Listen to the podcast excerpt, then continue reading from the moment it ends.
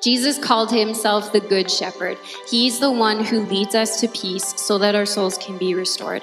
Everything we need to face the reality of our lives is found in his presence. Getting face to face with him in all of your mess and just being restored. And nothing satisfies like he does. Welcome to the Resurgence Messages podcast. We gather and minister regularly for the purpose of reaching people, reviving churches, and releasing leaders. Our prayer is that this message will inspire you to arise for the kingdom of God. For more information on the ministry of Resurgence and how you can take part, check out liveresurgence.com. Uh, as Travis said, I've been around Resurgence for a long time. Resurgence has played a huge role uh, in my life, both for my own personal benefit, but also just for my growth as a leader. Um, it was mentioned earlier, I don't know if you caught it, but we have um, sort of three mandates here in Resurgence release leaders, revive churches, and reach people with the love of Jesus. And um, I would say that I am some of the fruit of Resurgence um, and all that Resurgence carries. And I don't mean that with pride. Um, there's just always been this culture of honor in sharing the platform in Resurgence. And it's one of the reasons that I've stayed connected for so many years. Um, so I'd like thank you for having me here tonight. Thank you, everyone, for being here tonight. Um, and I'm really honored to be trusted with this platform tonight. Um, I have family and friends in the room tonight, uh, and I'm so grateful to you guys for being here. There's been a lot of prayer for me over the last week, too, um, from people who love me and care about me, and I know there's some watching online, too. So thank you for that. I'm a words of affirmation person, and I want to say something nice about everyone, but I don't have time for that. So um, just you're all lumped into that, and thank you. Um, but I do actually want to mention one person tonight. Um, she's not here, but my Nana is at home. She's 92. Um, and she and my grandpa were in ministry for over 50 years together. Um, so there's this legacy yeah, that, that I'm like coming behind um, that means a lot to me. My grandpa passed away in January, but my Nana, um, she, she was a fierce, uh, preacher and a fiery woman. And so um, I'm just grateful for all that my grandparents have poured into me, and their sealing of their legacy is the foundation that I'm walking on tonight. And so I just think it's important to honor that. Um, my Nana actually called me a couple hours before. Uh, the service, and she said, oh, "I'm going to be praying for you tonight the whole time you're up there." So there's there's prayer going up right now as as we share together. I'm gonna talk from down here if that's okay. I know I'm not very tall, but um, being up up there, like that's very high for someone who's only five foot three. I don't see the world from up there very often, so this just feels better. I feel a little closer to you, and I can actually like see your faces tonight. Um, so let's get started. Yeah, I say um a lot, and I'm gonna try not to, but just bear with me if I do. Okay. It's Christmas time, right? Yeah, we're all aware of that. um, if you don't know that, I'm a little bit concerned. Maybe we should pray later. Um, I really love Christmas and everything co- that comes with the Christmas season, um, like all of it. Just Christmas is so much fun. Um, and Christmas music. Where are my people in the room who loves Christmas music? Come on. We're the anointed ones tonight. Uh, if you've been in church for any length of time, you know around this season, um, we there's some verses that we sort of quote and use all the time. And one of those is Isaiah chapter 9, verse 6. And it says, For unto us a child is born, to us a son is given, and the government will be on his shoulders, and he will be called Wonderful Counselor, Mighty God, Everlasting Father, Prince of Peace.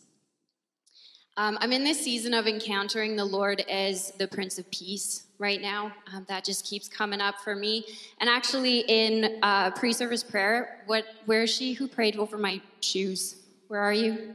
Is she here? Yes. What's your name? Say it again. Heather. Okay, Heather prayed over my shoes. We didn't talk beforehand, but she prayed over my shoes um, that they would be like covered with the, the shoes of peace, right? Like the armor of God, right? Shod with the preparation of the gospel of peace. And she prayed that over me. I take my shoes off all the time. Um, I, I don't like wearing shoes, but I kept them on tonight because she prayed over them. So I'm just believing for that anointing tonight. Um, it's really interesting to be encountering God as the Prince of Peace right now because I grew up in church and I've heard him called that all my life. And the thing is, you can know something right? But knowing it and having a re- revelation of it are not the same thing. Uh, revelation is when your head knowledge, what you know, becomes your heart knowledge, right? It's what you believe, it's what you live out, and you believe it for you.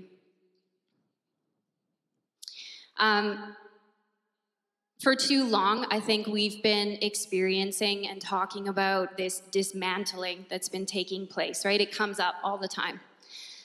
And I really believe that we're entering into a season of remantling. Um, so, for those who have eyes to see and ears to hear, the Lord is remantling his people with new garments of identity and position in him. And I think it's a little bit unnerving for a lot of us because this new mantle actually calls us up to a higher level of faith. And it requires us to walk in some spiritual authority that we haven't been used to for a very long time. So we're being called to walk down roads we haven't tread before. And it requires us to know who we are, who we belong to, and what we carry as a result. So for me, encountering the Lord as the Prince of Peace has been kind of this like 10 year journey for me. And actually, Psalm 23 has been my guide through all of that. Um, I love Psalm 23. Like, it gets me so excited. And so I'm really excited to be able to just share some thoughts with you about it tonight. The way I see it, Psalm 23 is about three things. One, it's teaching us the true nature of God in spite of our experience. Two, it's equipping us to walk through the realities of our lives. And three, it's teaching us what our true identity is, how God sees us and how he wants us to see ourselves. Are you with me? Yeah? Okay. Let's read Psalm 23. We have it, yes, on the screen. Um, so we'll read it here. It says, The Lord is my shepherd, I shall not want. He makes me lie down in green pastures. He leads me beside still waters. He restores my soul. He leads me in the paths of righteousness for his name's sake. Yea, though I walk through the valley of the shadow of death, I will fear no evil, for you are with me. Your rod and your staff, they comfort me.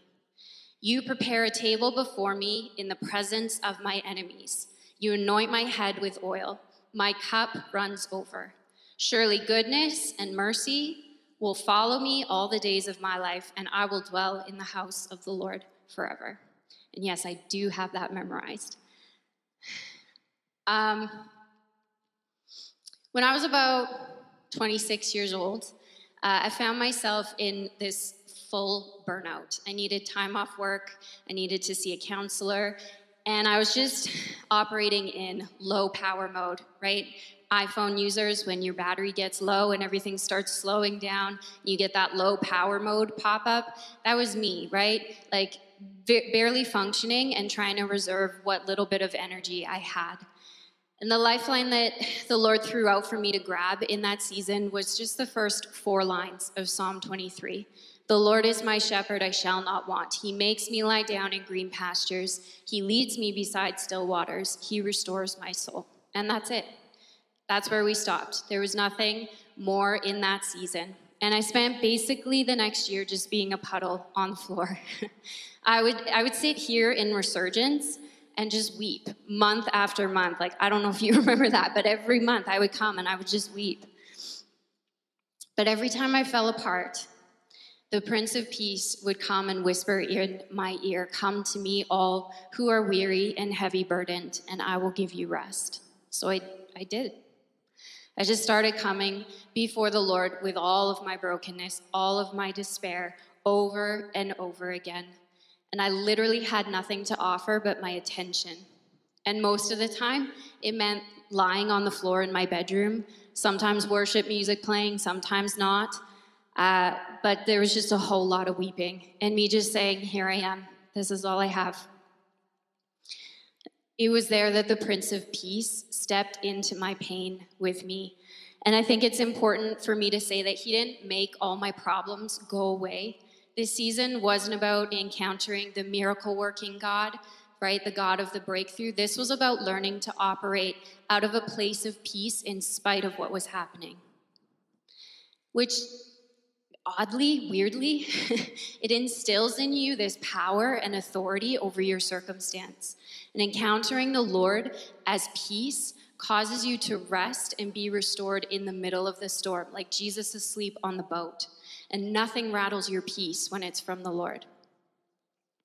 A shepherd leads his sheep to green pastures and still waters because they need it to live. It's pretty basic, right? Jesus called himself the Good Shepherd. He's the one who leads us to peace so that our souls can be restored. And every time we need to face the reality of our lives, sorry, everything we need to face the reality of our lives is found in his presence. Getting face to face with him in all of your mess and just being restored. And nothing satisfies like he does. So, even though Psalm 23 goes on to talk about valleys and enemies, it matters that it starts with rest, right? Every valley we walk through and every enemy we face can be overcome from a place of rest. And the psalm finishes by saying, Goodness and mercy will follow me all the days of my life. And this is the goodness and the mercy of the Lord that our shepherd is the Prince of Peace and he leads us into rest and restores our souls. Your weariness is not where your story ends. The Lord wants you to know him as peace tonight. He just needs your attention, your presence with him so that he can lead you there. Yeah? Amen? okay. So, David wrote this psalm, King David, if you don't know that. And after he talks about green pastures and still waters and rest, he goes on to say this He leads me in paths of righteousness for his name's sake. Yea, that's some good old King James for you, and that's how I learned it, so it's stuck with me. But it means, even though I walk through the valley of the shadow of death, I will fear no evil, for you are with me. Your rod and your staff, they comfort me. There's there's so much in this psalm that I would love to like dive deep into, but I'm actually kind of blowing through it a little bit quickly because I really want to get to the next part after this. It's my favorite part. It's the most exciting part. Um, so I hope you can sort of track with me through this because um, I'm, I'm, highlighting a lot. I feel like I'm highlighting in a lot, but uh, could could go a lot deeper. So there's just a few things I want to highlight in in this part of the psalm. Says, "He leads me in the paths of righteousness for His name's sake." That's to give Him glory. So righteousness is being in right relationship with God, right? And if there is a right relationship with God, right can also mean good or whole or healthy, then it stands to reason that we can have an unhealthy relationship with God. So, for example, believing that the goodness and the love of God is something I have to earn or strive for, right? That's an unhealthy connection with God. It's an unhealthy view of the Lord. So, the Lord's aim is to lead us on a path that develops right relationship with Him so that we can make Him known. And the path of righteousness does go through the valley sometimes. We want our lives to be all mountaintops, right? We love the mountaintop because it's exhilarating. But the landscape of our lives, it looks more like mountaintops and valleys and then some plateaus, or sometimes we say wilderness. And you know what's an interesting thought, just kind of a side note? Green pastures and still waters aren't usually found on the mountaintops, right? Green pastures are found in the plateaus in those wide open, seemingly empty spaces where it feels like nothing is happening and it's just endless. Okay? And the the still waters, they're often found in the valleys, in the low places, right? Sometimes maybe on the plateau as well, but not usually on the mountaintop. So we need all of it in our lives. Valleys come in our lives. they come in all of our lives. So, being in the valley doesn't necessarily mean that you're off track with the Lord, but there are multiple paths that you can take through the valley. And it's the Lord's desire that we follow the path of right relationship through every landscape of our lives. That's His aim for us. So, the real problem of the valley is the shadow of death. Valleys, they're already like a little bit damp and cold and overgrown, and they can lack sunlight. So, they're, they're not bad places, but they're uncomfortable and they can be challenging to navigate. Um, it's harder to see the path when you're in the valley, right? So the enemy will seize the opportunity to cast a shadow over you. He amplifies a dim atmosphere in an attempt to cause fear. And you might hear yourself saying things like, I, I can't do this. I, I'm never going to get out of this. This is all my life will ever be. And I think some of, some of us here maybe need to hear this tonight.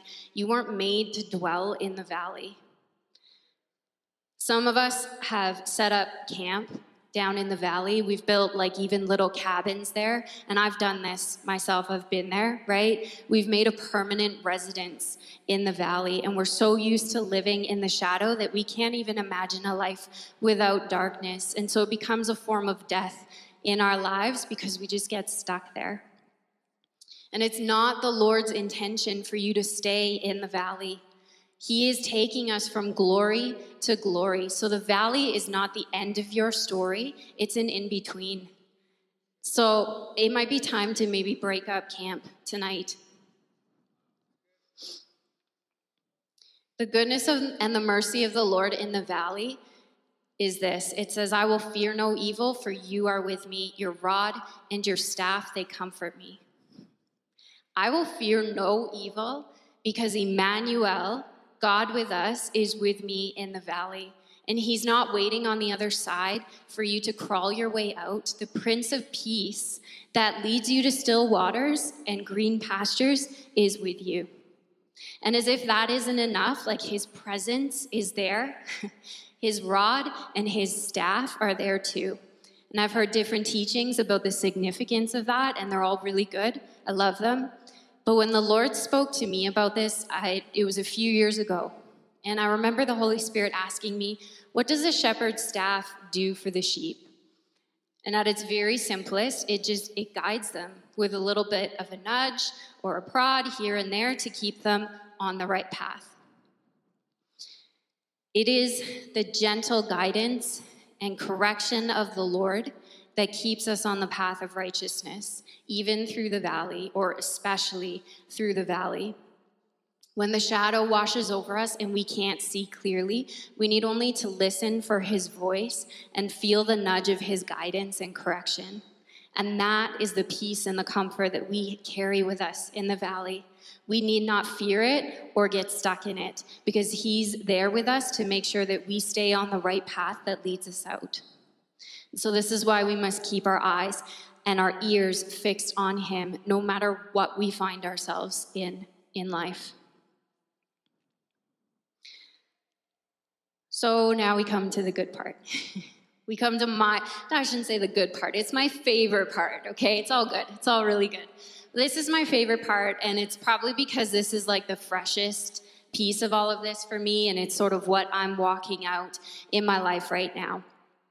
But it says, You prepare a table before me in the presence of my enemies. You anoint my head with oil, my cup runs over.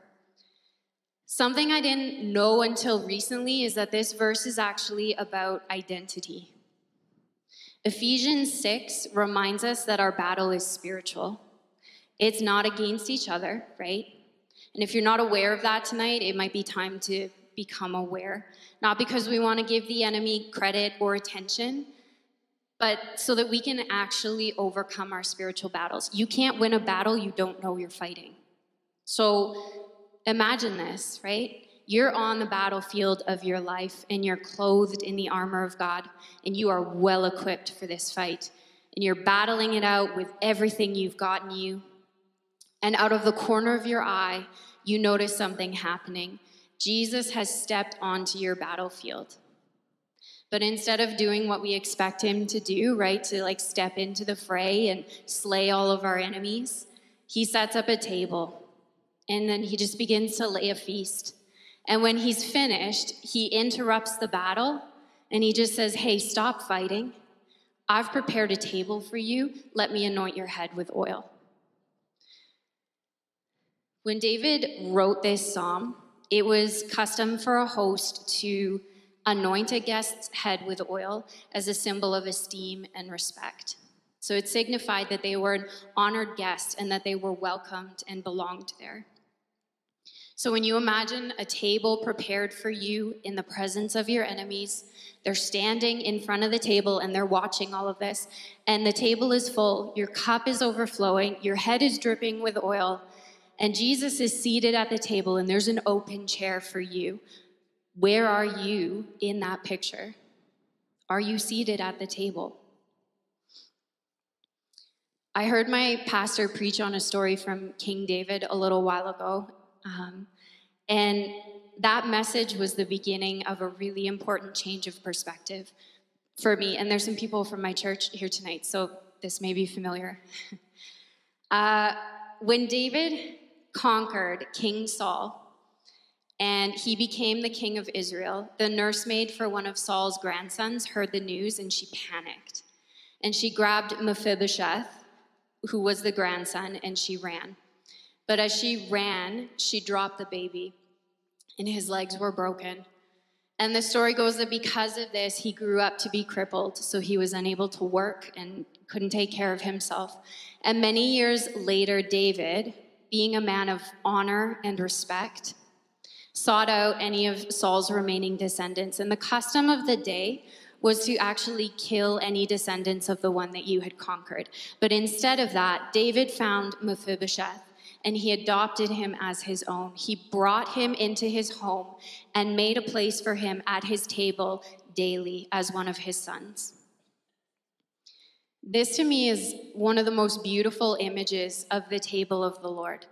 The adoption into the family of God that we experience, David demonstrated that.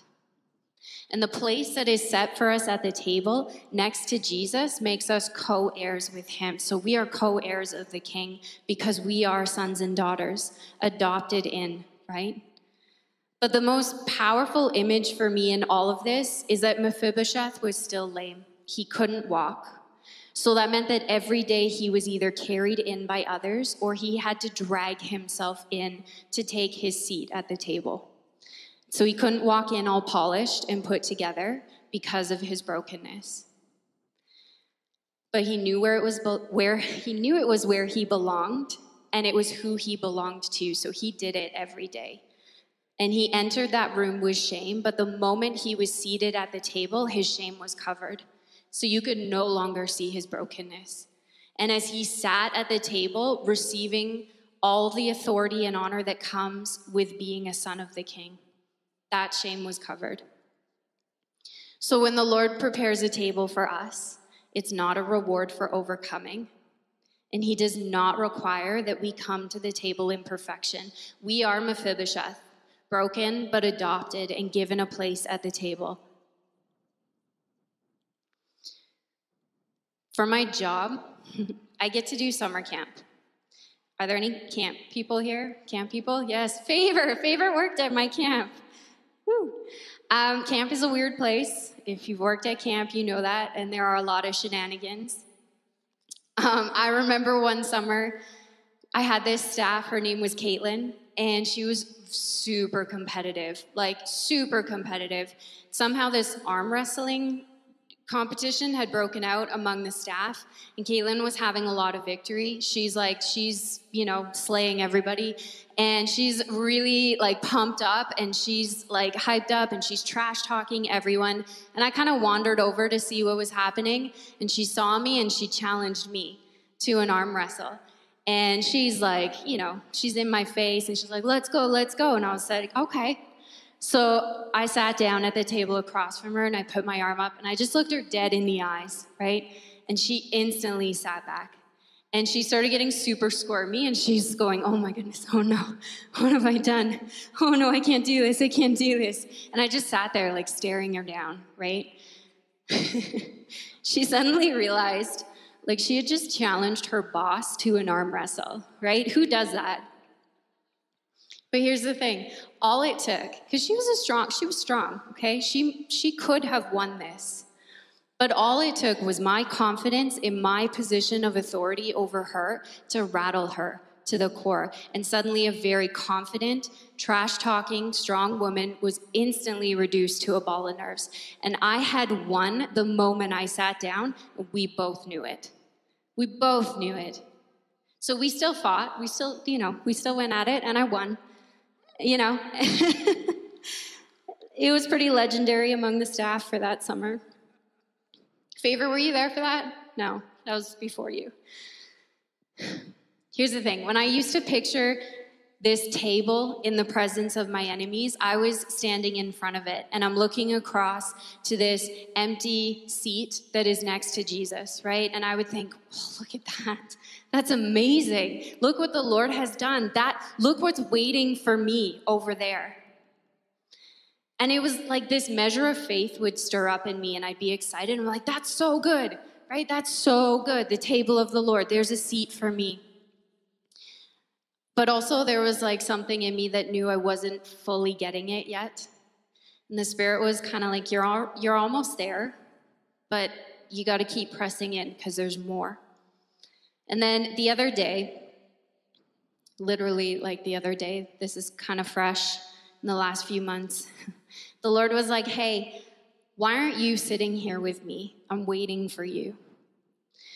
And I, like I tell you, everything changed in that moment because I realized something. I had been looking at the table from the same perspective as the enemy. I'm standing on the field in the presence of the table instead of sitting at it in my place next to Jesus. So now when I when I picture this in my mind's eye, I'm seated in that empty chair. And there's a full table before me, and Jesus is sat next to me, and the enemy is in front of us, and they're trembling. And I am in perfect peace. When you see yourself seated at the table in the presence of your enemies, the battle is won before it's even over. The balance of power shifts in that moment because it's just like me sitting down across from Caitlin. When you understand the position of authority that you have in Jesus Christ, who is seated next to you at the table and who has anointed your head with oil, you are no longer in defense mode with the enemy. Now you're in offense. And everything you need for that battle is there in front of you, and it is there in abundance. And you can sit in the presence of your enemies with all the peace and the confidence and the authority of the King of Kings. Nothing rattles your opponent more than celebrating a victory as though you've already won it. And that is what the table of the Lord is it is a table celebrating your victory. The question is are you sitting there? Worship team, you guys can start making your way up.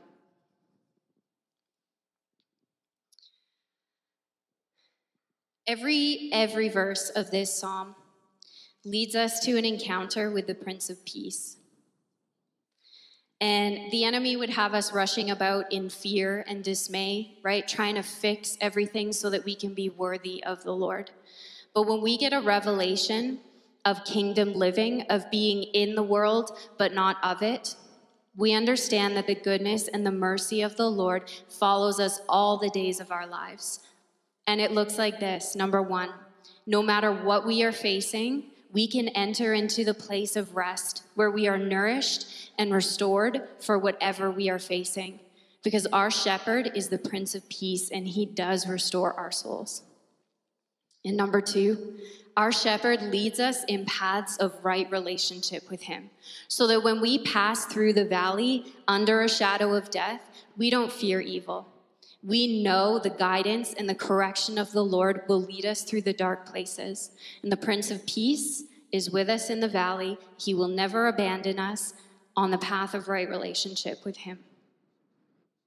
And lastly, my favorite one the Lord has prepared a table for you right under the nose of your enemy. And by doing so, he has declared you to be a daughter and a son of the Most High King, with a seat next to him, the Prince of Peace making you a co heir with him.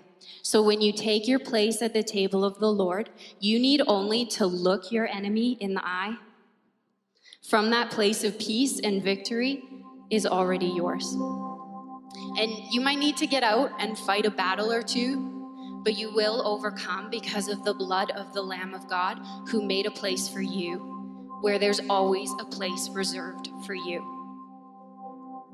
There's this old, old, old song that's been running through my head this week, all week as I've been preparing this. And it goes, Victory, victory is mine.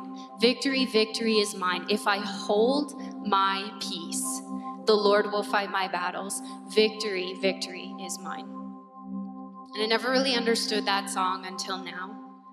Peace is our weapon of warfare because those whose battle strategy is to sit down at a table instead of fighting, they're either crazy or they're so sure of their victory that they can sit in perfect peace in the face of their enemies and be unmoved.